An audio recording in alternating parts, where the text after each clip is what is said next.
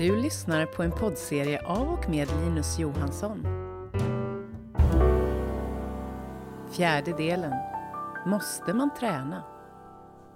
Jag får ganska ofta frågan Hur mycket tränar du?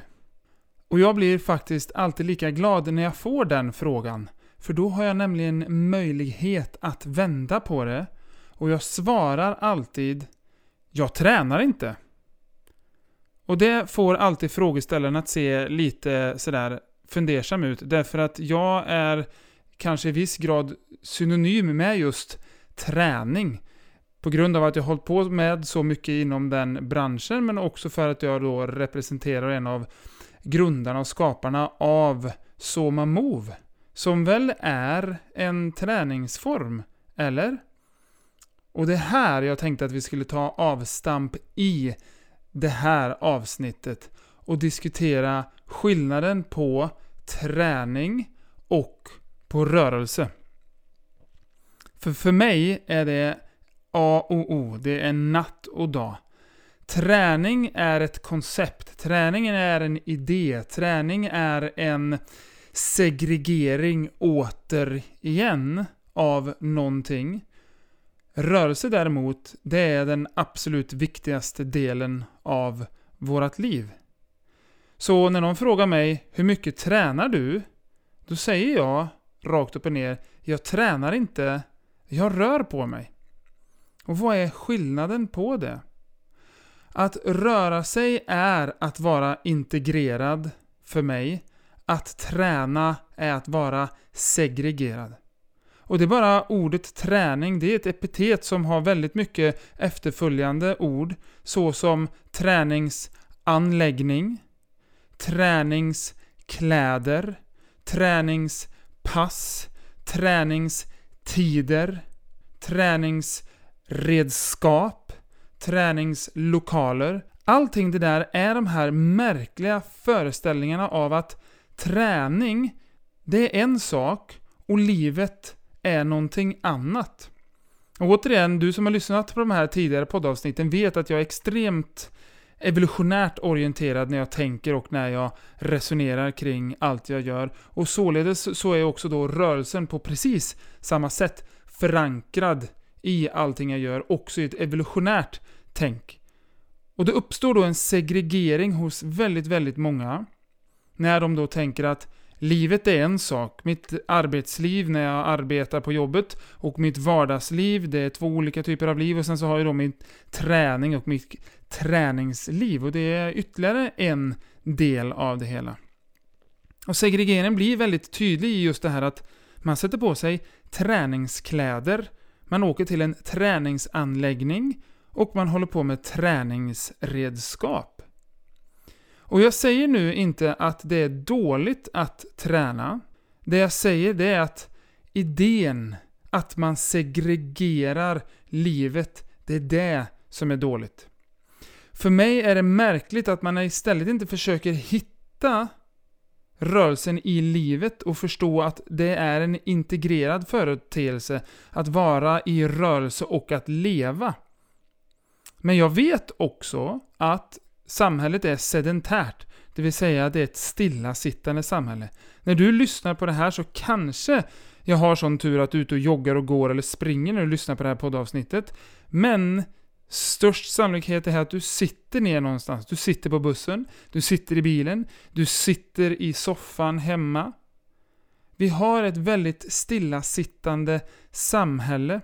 Och vi har en idé kring att vi måste väga upp det här genom att träna och röra på oss. Och det är sant. Det stämmer, vi sitter still för mycket. Stillasittanden där är nya folkhälsosjukdomen, vill man ju säga. Och vi försöker mota bot på det genom att röra oss mer. Problemet är just det att för mig så är det en väldigt stor swing and miss. Därför att rörelsen blir väldigt dåligt integrerad i vårt rörelsesystem. Den blir istället segregerad. Det blir någonting annat, det blir något separat. Någonting som jag gör bara för att jag måste och inte för att jag behöver. Och en viktig del i hela den här segregeringsargumenteringen är också den att vi sitter still hela dagarna, rör oss inte, för att sen åka iväg till en träningsanläggning och sen röra oss jättemycket under väldigt kort tid, för att sen komma tillbaks hem och så sätta oss ner igen. Och sen sitter vi still och är stilla ända tills det är det här nästa träningstillfället, och då rör vi oss väldigt, väldigt mycket under väldigt, väldigt kort tid. Kroppen uppskattar inte den här typen av belastning. Att det blir så stora kontraster, att det är det här långa stillasittandet och sen är det det här plötsliga, ganska extrema rörelsen där det är väldigt mycket av allting under väldigt kort tid. Det är ett väldigt speciellt sätt att röra sig på och vi är inte gjorda för det. Utan vad det går ut på det är att ha det uppblandat i sitt liv. Att hela tiden ha lite rörelse i allting man gör. Att vara i konstant rörelse, i konstant flow. För vi vet att det händer väldigt spännande saker på cellnivå när vi rör oss kontra när vi sitter. Och för att just cellen i kroppen ska fungera och må så optimalt och så bra som möjligt så är det här berömda ordet lagom som man vill ha. Måste vi sitta ner, men måste vi sitta ner lagom mycket? Måste vi röra på oss, men måste det vara uppblandat lagom mycket under dagen? Så jag tränar alltså inte, men vad jag gör det är att jag rör mig. Och då är frågan naturligtvis, vad är skillnaden? Och för mig är det det här att träning är den segregerade idén. Och rörelse, det är den integrerade idén. Så i allting jag gör i min vardag så ser jag möjligheterna till rörelse. Och det där är en sån här, åh, det är en sån uttjatad gammal tråkig devis här, ja, vardagsrörelse, det är det som är grejen och det är det som är... Ja, det är precis så det är. Och den som inte har fattat det och den som har missat det är ganska lost och har förlorat en väldigt, väldigt stor och eh, enkel hävarm i sitt liv för att förändra och för att arbeta med sin kropp, för att skapa utveckling och för att skapa förmåga och potential. Och ja, jag vet det, att vardagsrörelsen den kommer inte ta dig eh, på ett maraton. Och den kommer inte få dig att lyfta över 100 kilo marklyft. Den kommer inte göra att du presterar. Den kommer istället göra att du fungerar. För lyssna här, så här är det. Springa långt och länge, det behöver du inte göra för att vara hälsosam. Det finns ingenting som säger att du lever längre eller mår bättre för att du springer långt och fort. Jag skulle vilja hävda att det är precis tvärtom. Du understår ett högre slitage, högre chans för skada och framförallt när du blir sjuk och du inte kan röra på dig och inte kan springa de här milen, de här kilometrarna i veckan, då blir du deprimerad istället. Men skador och förkylningar, de tar aldrig bort möjligheten att röra sig i sin vardag och fortfarande vara funktionell och hälsosam. Och samma sak är det med att lyfta tungt. När du får ett diskbrock, då kan du inte lyfta tungt längre. Men det går faktiskt alldeles utmärkt att lära sig att fungera och arbeta med ett diskbrock i sin vardag. Ja, man blir ledsen av ett diskbrock också, oavsett om man tycker om marklyft eller inte. Så, att springa långt, det kan ersättas av en bil. Att lyfta tungt, det kan ersättas av en gaffeltruck. Att röra sig väl och röra sig funktionellt, det finns det inget som kan ersätta. Din rörelse kan ingenting ersätta. Det är bara du som kan förfylla den, bara du som kan göra den. Det finns inga substitut.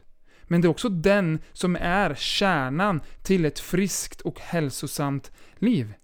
Så jag letar överallt i min vardag, var någonstans hittar jag det här? Och jag har ju turen där att jag driver en klinik där jag arbetar med folk.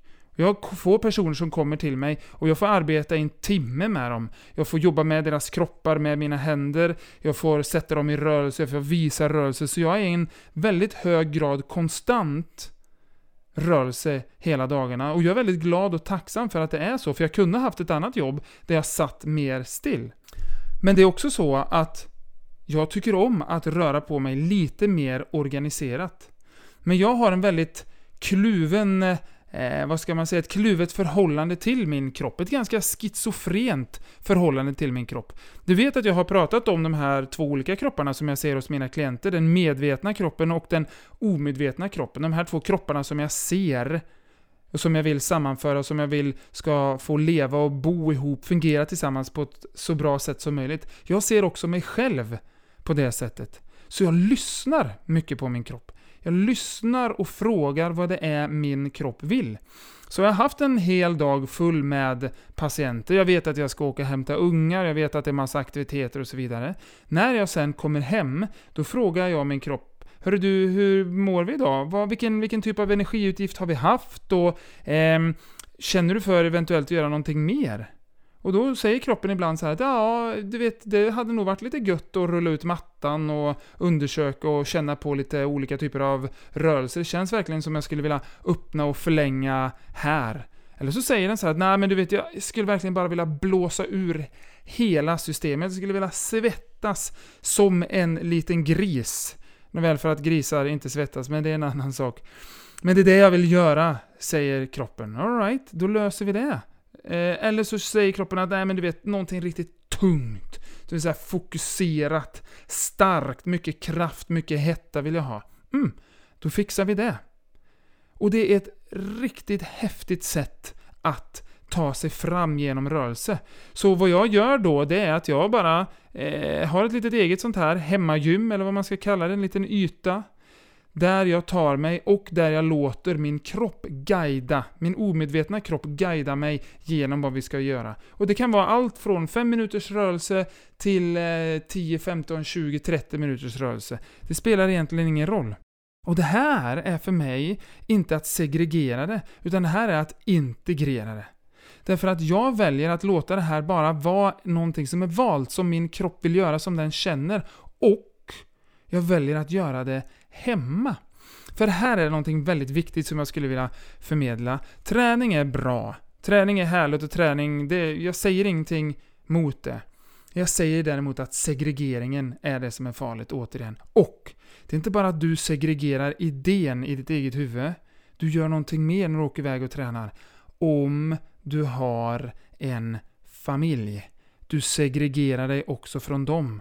Från din respektive och från dina barn. Och jag vet att det är skönt med lite, inom situationstecken, egen tid. Men, du ska lyssna på det här. Om jag nu är pappa sådär, som ska åka iväg och träna, så säger jag hej då, nu sticker jag och tränar, ropar jag in liksom i huset innan dörren går igen. Vad barnen då kopplar till det är träning hmm, pappa försvinner ur mitt liv en, en och en halv, kanske två timmar. Jag har kanske hunnit gå och lägga mig innan jag träffar honom igen. Jag vet inte vad han gör, jag vet inte vad han håller på med. Kommer han hem så är han egentligen bara blöt i håret och luktar dubbeldusch. Den enda liksom relationen som jag har till träning. Så vi segregerar också den här idén om rörelse och den här friheten som barn har integrerat i allting de gör, i lek och i i vardag och allting i rörelse. De går ingenstans, de springer dit de ska. De snubblar, de trillar, de slår kullerbyttor, de gör allt. Vi sitter still.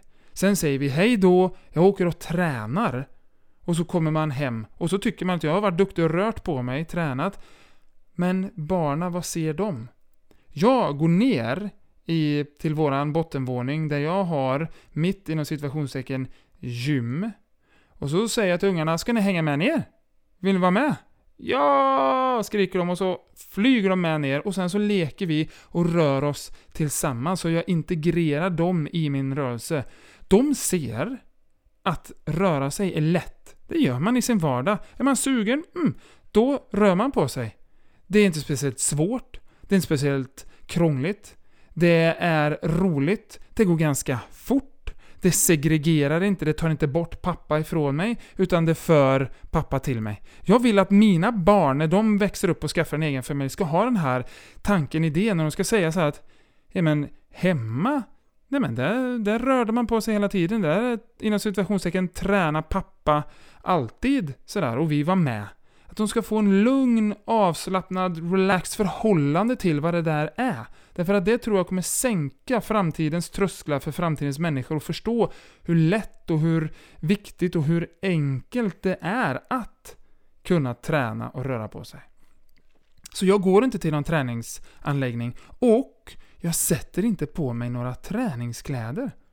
För vad jag gör det är att jag droppar allt. Jag tränar i mina underkläder, eller jag rör på mig i mina underkläder. Jag har ingenting, inte, ett, eh, inte någonting som håller som är emot. Ingen t-shirt, inga byxor, nada som hindrar mina rörelser från att bli fulländade. Så jag kalsongtränar, brukar jag säga. Och det är det här som är så häftigt. Nu vill vi göra en liten sån här eh, eh ord, ordgrej, sån här eh, alla Fredrik Lindström. Så jag har ett hemma, inom situationstecken, gym. Och jag gör exakt rätt på mitt gym. Och vet du vad det är? Jag tar av mig nästan naken. För vet du vad det grekiska ordet gymnos betyder? Det betyder naken. För de grekiska atleterna, de var nämligen nakna när de tränade, när de eh, tävlade i alla de här grenarna. Och från då gymnos så har då gymnasium kommit då, som betyder då ett ställe där man tränar eller där man utbildar sig, som då svenskans gymnasium. Och ordet gym, att man går på gymmet, det kommer också ifrån grekiskan gymnos, därför att det har det här med träningen att göra. Så att vara lättklädd, nästintill naken, är alltså det mest historiskt korrekta du kan göra om du ska träna. Och en faktor till det här också, att när folk då eh, förstår vilka doser jag arbetar med när jag redovisar, förklarar vad det är jag gör, så är det många som lyfter lite på ögonbrynet och säger så här, men det där är ju inte speciellt mycket. Du som ändå är förhållandevis ung, borde inte du träna mer? Men grejen är att det finns en liten läskig kurva i människors liv. Och det är när man har en kropp som kan prestera, som kan röra sig. Och jag träffar de här människorna hela tiden. Det är väl därför jag är lite färgad och avskräckt. Och du, om du har lite år på nacken så kanske du känner igen dig när du lyssnar på det här. För det var en himla massa tränande när man var ung, när man var ung och stark och kroppen bara gav och levererade, gav och levererade. Det fanns liksom inga hinder i kroppen. Man kunde köra på, man kunde springa, man kunde lyfta, man spelade fotboll, man åkte skidor. Man gjorde allt, allt, allt. Och sen plötsligt så kom livet ikapp. Och så var det inte så lätt att röra på sig längre. Man fick ont, det blev stelt, det blev jäkligt och plötsligt då så avtog allting. Till man kommer till det här stadiet man inte rör sig alls, inte tränar alls. Men så säger man så att ja, men du vet som ung så tränar jag så mycket och nu har jag liksom lyft sönder mina axlar, sprungit sönder mina knän och jag har lyft sönder min rygg eller vad man nu har gjort med så nu kan jag inte längre. Min intention är att det får aldrig hända mig. Min intention är att min rörelse ska vara konstant. Så som jag rör mig i min ålder nu vill jag fortsätta att röra mig när jag är 40, när jag är 50, när jag är 60, när jag är 70, när jag är 80. Sen får vi se hur länge det blir. Men jag vill att när folk tittar på mig och säger när jag är 80 Oj, vad du håller på så här varje dag och rör på dig så här mycket. Jag säger men herregud, det har jag gjort hela livet. Det har alltid varit så här. Jag har alltid legat på den här nivån. Från det att jag var 30 till att jag var och det är någonting för mig som är otroligt viktigt, att man ser också framåt genom livet. Att man inte bara sliter ner grejerna här och nu.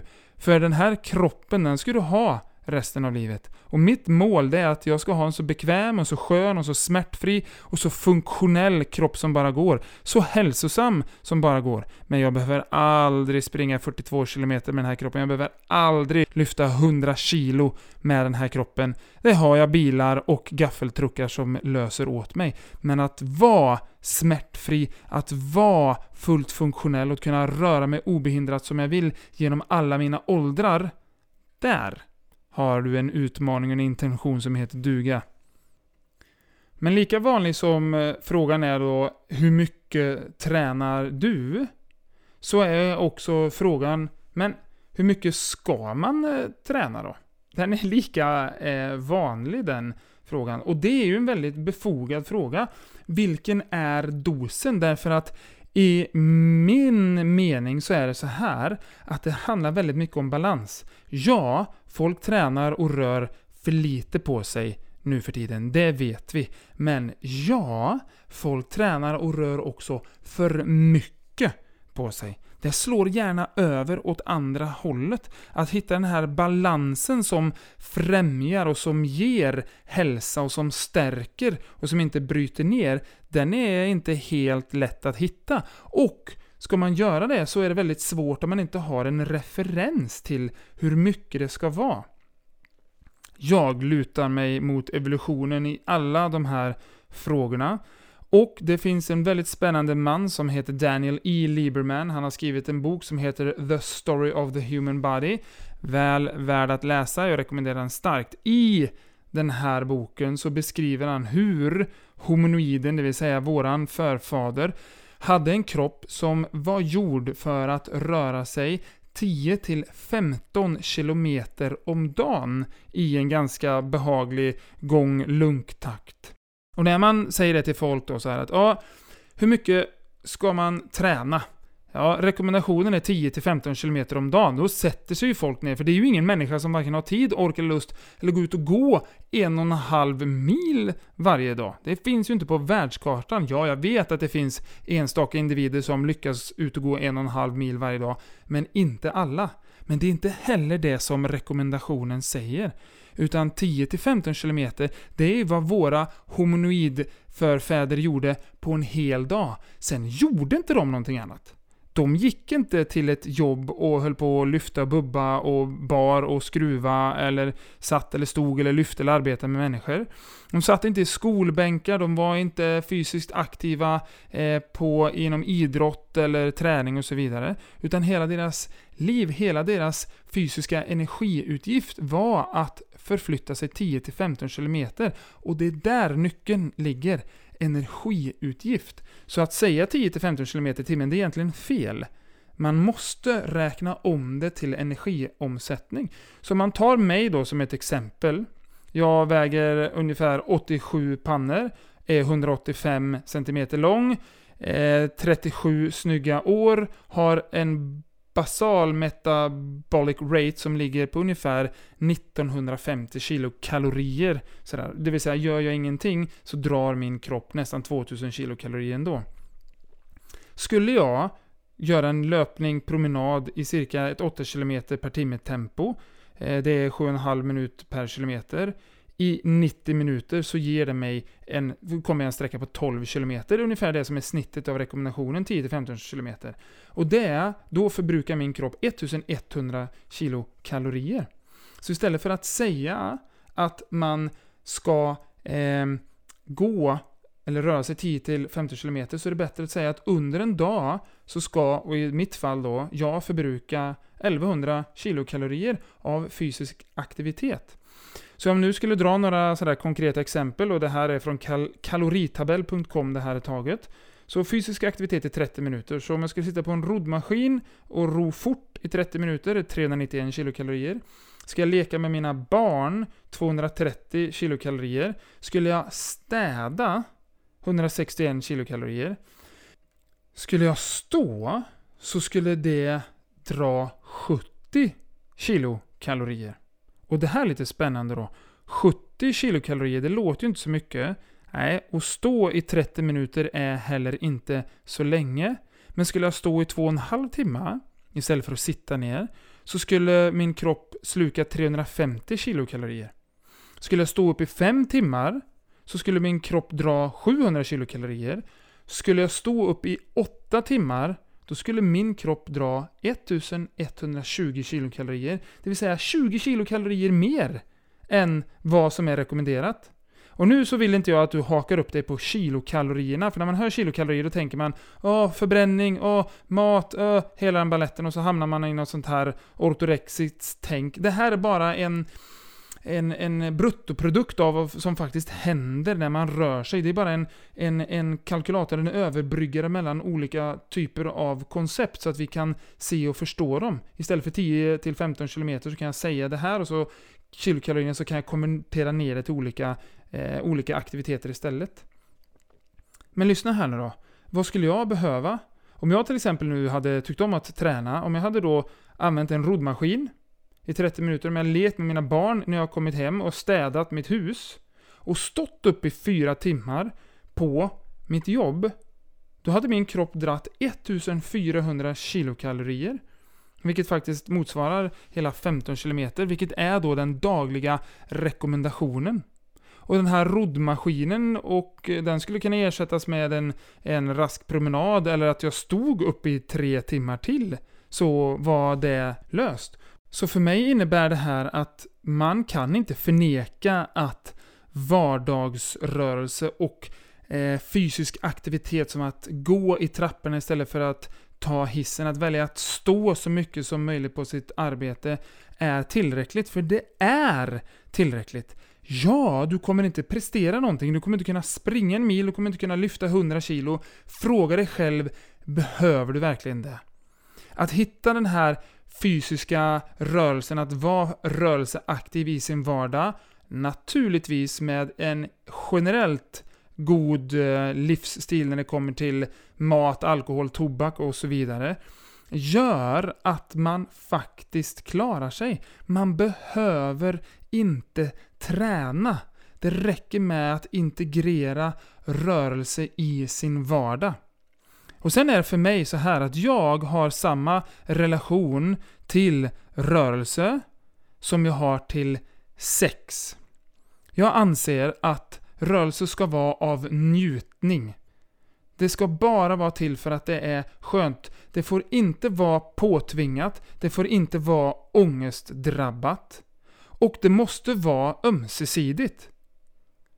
Men i mitt fall då så funkar den här ömsesidigheten väldigt bra, därför att jag ser mig själv som två. Jag ser mig själv som den medvetna kroppen och den omedvetna kroppen. Och jag kör inte över min omedvetna kropp och gör saker med den när den tydligt signalerar till mig att den inte vill. Den har ont eller den känner sig trött, den känner sig hängig. Och då låter jag den vara.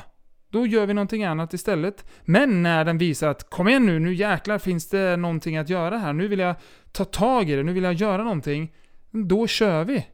Så grejen är den att se rörelse mycket mer som sex, då får man en, också en helt annat förhållande till det och se också dig själv som två personer. Så när du rör på dig så är det som att du har sex med dig själv.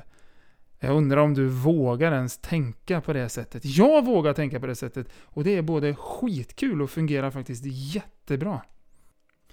Men jag får känslan av att det finns en liten elefant i det här rummet. Du som har lyssnat på det avsnittet nu och känner mig och så hör du allt det här jag säger och så bara mm, Fast nu är det ju så här då va, att du har ju det här träningskonceptet Soma Move. Eh, hur förhåller sig allting det du säger nu till det? Och det förhåller sig exakt precis så som jag säger. Därför att Soma Move, och lyssna noga nu, är inget träningskoncept. Soma Move är ett rörelsekoncept.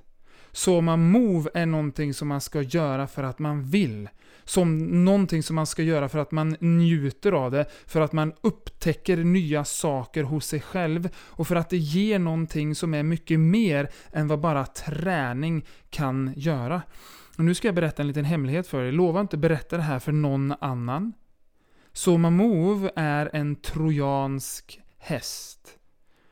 Så det är en fördold liten krigare som vi har skickat ut i träningssamhället där. Så vi har paketerat det som ett träningskoncept med allting liksom. Tiden är 45 minuter, det är musik, det är en person som instruerar och som berättar hur man ska göra.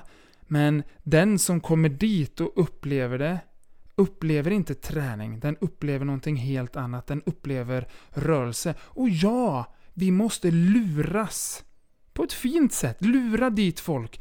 In där vi möter, där vi träffar folk som har bytt om till träningskläder och åkt till en träningsanläggning. Där plötsligt så slipper de träna. Där plötsligt så får de röra på sig. Och de får göra det på ett sätt som också är villkorslöst.